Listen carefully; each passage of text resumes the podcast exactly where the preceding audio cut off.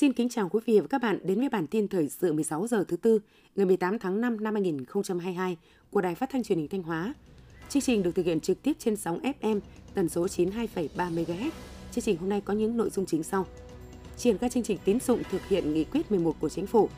tọa đàm phát huy vai trò của chế thức khoa học công nghệ, Thanh Hóa vụ lúa chiêm xuân năng suất đạt từ 65 đến 66 tạ một hecta. Sau đây là nội dung chi tiết.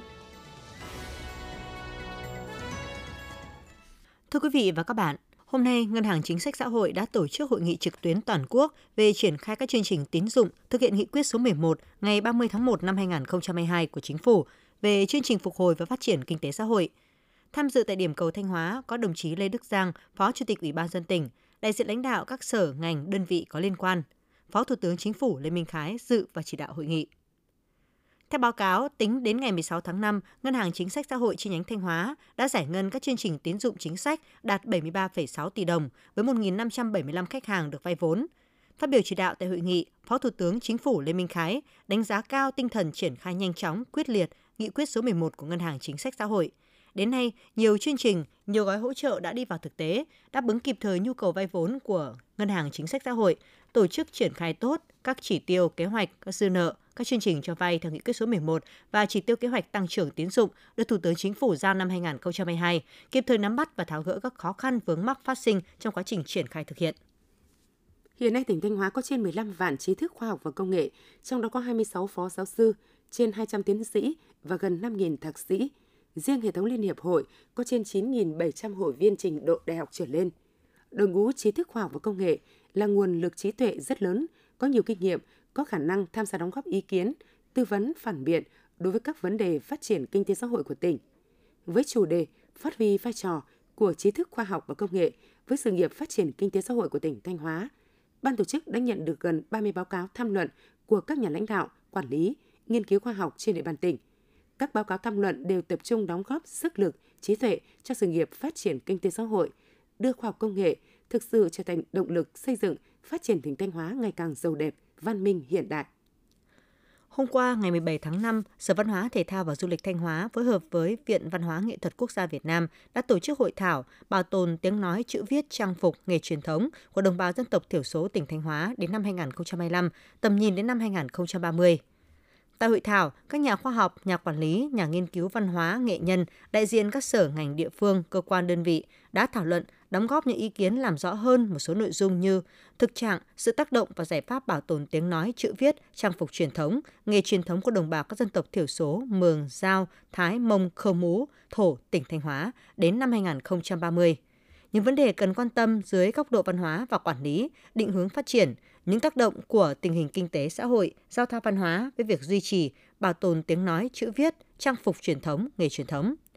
Việc tổ chức hội thảo nhằm tham vấn ý kiến của các chuyên gia, nhà nghiên cứu, nhà quản lý, các nghệ nhân, cộng đồng đối với công tác bảo tồn và phát huy giá trị tiếng nói, chữ viết, trang phục, nghề truyền thống, làm căn cứ hoàn thiện các nội dung đề án bảo tồn tiếng nói, chữ viết, trang phục, nghề truyền thống của đồng bào dân tộc thiểu số tỉnh Thanh Hóa đến năm 2025, tầm nhìn đến năm 2030. Vụ lúa năm 2021-2022, Thanh Hóa gieo cấy được trên 114.000 hecta. Đến thời điểm này, các địa phương đang chuẩn bị bước vào thu hoạch rộ. Theo đánh giá của ngành nông nghiệp và các địa phương, đây là vụ lúa tiếp tục được mùa, năng suất lúa bình quân toàn tỉnh ước đạt 65 đến 66 tạ một hecta. Theo Sở Nông nghiệp Phát triển Nông thôn Thanh Hóa, nhờ thực hiện tốt khung lịch thời vụ, cơ cấu giống, áp dụng tiến bộ kỹ thuật, điều kiện thời tiết khá thuận lợi, ảnh hưởng của sâu bệnh ít nên năng suất lúa bình quân vụ chiêm xuân năm nay cao hơn dự kiến từ 1 đến 2 tạ một hecta. Nhiều hộ giống lúa có năng suất, chất lượng được các đơn vị đưa vào gieo cấy nên hiệu quả tại các vùng lúa liên kết được nâng lên rõ rệt. Thời điểm này, các địa phương đang tiến hành thu hoạch lúa chiêm xuân, nhanh chóng giải phóng đất lúa để triển khai sản xuất vụ thu mùa kịp thời vụ. Tiếp theo là phần tin trong nước. Vào khoảng 23 giờ 30 phút đêm ngày 17 tháng 5 giờ địa phương, chuyên cơ chở Thủ tướng Chính phủ Phạm Minh Chính và đoàn lãnh đạo cấp cao Việt Nam rời Hoa Kỳ, kết thúc tốt đẹp chuyến thăm và làm việc tại Hoa Kỳ và Liên Hợp Quốc. Chuyến công tác 3 trong 1 vừa dự hội nghị cấp cao đặc biệt ASEAN Hoa Kỳ, vừa thăm làm việc với Hoa Kỳ và Liên Hợp Quốc của Thủ tướng Chính phủ Phạm Minh Chính và đoàn lãnh đạo cấp cao thành công tốt đẹp với hơn 60 hoạt động bao gồm song phương, kết hợp đa phương ở các tầng nấc khác nhau, tầm khu vực trong ASEAN và tầm toàn cầu với Liên Hợp Quốc. Ngoài ra, lãnh đạo các bộ ngành tháp tùng có hơn 40 cuộc gặp, làm việc, tọa đàm với các đối tác Hoa Kỳ và quốc tế về các lĩnh vực kinh tế, thương mại, tài chính, ngân hàng, an ninh quốc phòng, ứng phó biến đổi khí hậu, bảo vệ môi trường, chuyển đổi số, chuyển đổi năng lượng, khoa học công nghệ, đổi mới sáng tạo. Sáng 18 tháng 5, tại hội nghị trực tuyến về triển khai các chính sách tín dụng thực hiện nghị quyết số 11 ngày 30 tháng 1 năm 2022 của Chính phủ diễn ra ở Hà Nội,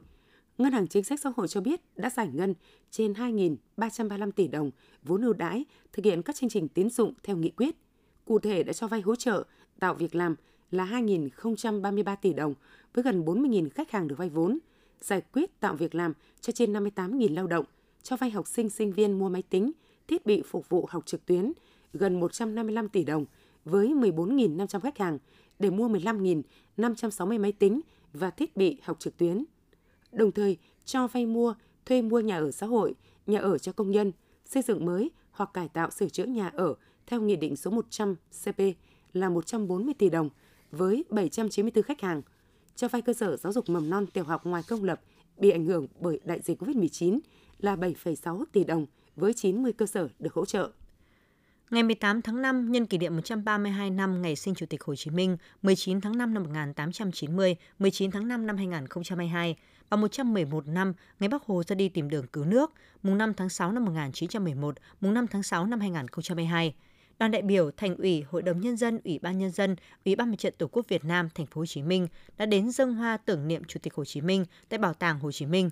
Tại đây, đoàn đã thành kính dâng hoa dâng hương lên anh linh Chủ tịch Hồ Chí Minh, dành phút mặc niệm tưởng nhớ công ơn của Chủ tịch Hồ Chí Minh đối với sự nghiệp cách mạng vẻ vang của Đảng và dân tộc, anh hùng giải phóng dân tộc, lãnh tụ thiên tài của Đảng và nhân dân ta, nhà văn hóa kiệt xuất của Việt Nam. Đồng thời, đoàn đại biểu thành phố hứa tiếp tục phấn đấu, học tập và làm theo tư tưởng đạo đức phong cách Hồ Chí Minh, học tập tấm gương sáng về chủ nghĩa anh hùng cách mạng, về tinh thần đoàn kết chiến đấu, đạo đức cách mạng, chung với nước, hiếu với dân, yêu thương con người, cần kiệm liêm chính, trí công vô tư, tinh thần quốc tế trong sáng. Theo báo cáo của Bộ Giao thông Vận tải, đến nay có 113 trạm thu phí trên toàn quốc đưa vào vận hành hệ thống thu phí điện tử không dừng. Trong đó, Bộ Giao thông Vận tải quản lý 69 trạm, địa phương quản lý 44 trạm. Hiện còn 102 làn trên 23 trạm thu phí cần tiếp tục lắp đặt các làn thu phí còn lại để đảm bảo tất cả các trạm thu phí chỉ duy trì một làn thu phí hỗn hợp trên mỗi chiều xe chạy.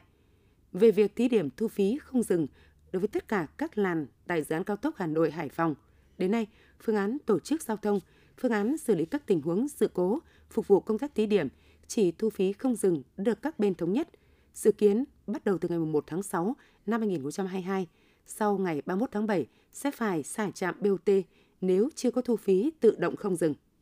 Ủy ban nhân dân Thành phố Hồ Chí Minh vừa có văn bản gửi Sở Xây dựng, Sở Tài nguyên và Môi trường, Sở Kế hoạch và Đầu tư yêu cầu khẩn trương nghiên cứu nội dung kiến nghị tháo gỡ vướng mắc 38 dự án bất động sản bao gồm nhà ở thương mại, nhà ở xã hội, nhà ở tái định cư. Các sở ngành được giao nhiệm vụ kịp thời trao đổi làm việc và hướng dẫn các chủ đầu tư dự án thực hiện theo đúng quy định pháp luật. Trường hợp có khó khăn vướng mắc vượt thẩm quyền, khẩn trương báo cáo xin ý kiến Ủy ban nhân dân thành phố để xem xét quyết định. Kết quả thực hiện phải báo cáo cho Ủy ban nhân dân thành phố trong 15 ngày làm việc. Các doanh nghiệp đề nghị Ủy ban nhân dân thành phố giao Sở Kế hoạch và Đầu tư thực hiện thủ tục điều chỉnh chấp thuận chủ trương đầu tư, giao Sở Tài nguyên và Môi trường trình thủ tục giao đất để thực hiện dự án. Xuất khẩu hạt điều của Việt Nam trong tháng 4 năm nay đạt 49.000 tấn, tương đương 290 triệu đô la Mỹ, tăng cả về lượng và trị giá so với tháng trước đó. Đáng chú ý, các nước thuộc khối EU như Hà Lan, Đức, Anh, Italia đều nằm trong top 10 thị trường xuất khẩu điều của Việt Nam. Các chuyên gia nhận định, Hiệp định EVFTA sau một thời gian đưa vào thực thi đã phát huy hiệu quả rõ rệt. Ngay sau khi Hiệp định có hiệu lực, thuế suất đối với các sản phẩm hạt điều nhập khẩu từ Việt Nam giảm về 0%. Đây là cơ hội lớn cho doanh nghiệp điều. Bởi trước khi EVFTA thực thi, thuế quan của mặt hàng này vào EU dao động 7-12%. Theo thống kê, thị trường EU đang đứng ở vị trí số 2 trong các thị trường xuất khẩu hạt điều của Việt Nam, tỷ trọng chiếm 23% về sản lượng và 22% tổng trị giá toàn ngành.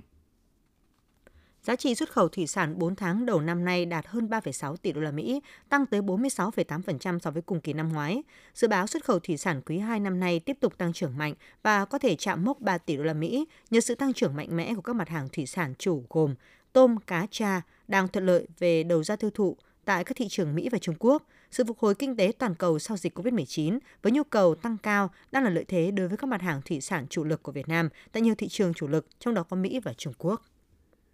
Quý vị và các bạn vừa theo dõi bản tin 16 giờ của Đài Phát thanh Truyền hình Thanh Hóa. Xin kính chào và hẹn gặp lại quý vị và các bạn trong các bản tin thời sự tiếp theo.